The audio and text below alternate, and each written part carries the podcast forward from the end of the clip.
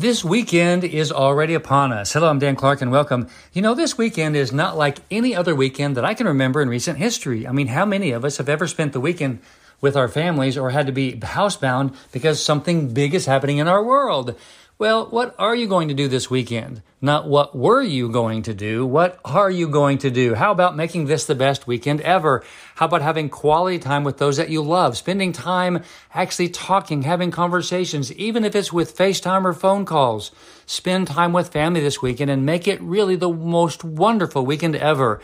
I'm working with a couple who said that this weekend they're spending time with their children by having no screen time, going to the library. Well, wait a minute, the library wasn't open, and just reading books that they wanted to read together and playing games and cards and having fun making the meal. I really liked the plan that she had. You can make this one of the most wonderful weekends ever. Reach out and connect with those that you love. Be alive this weekend. Remember, I love you. I'm Dan Clark.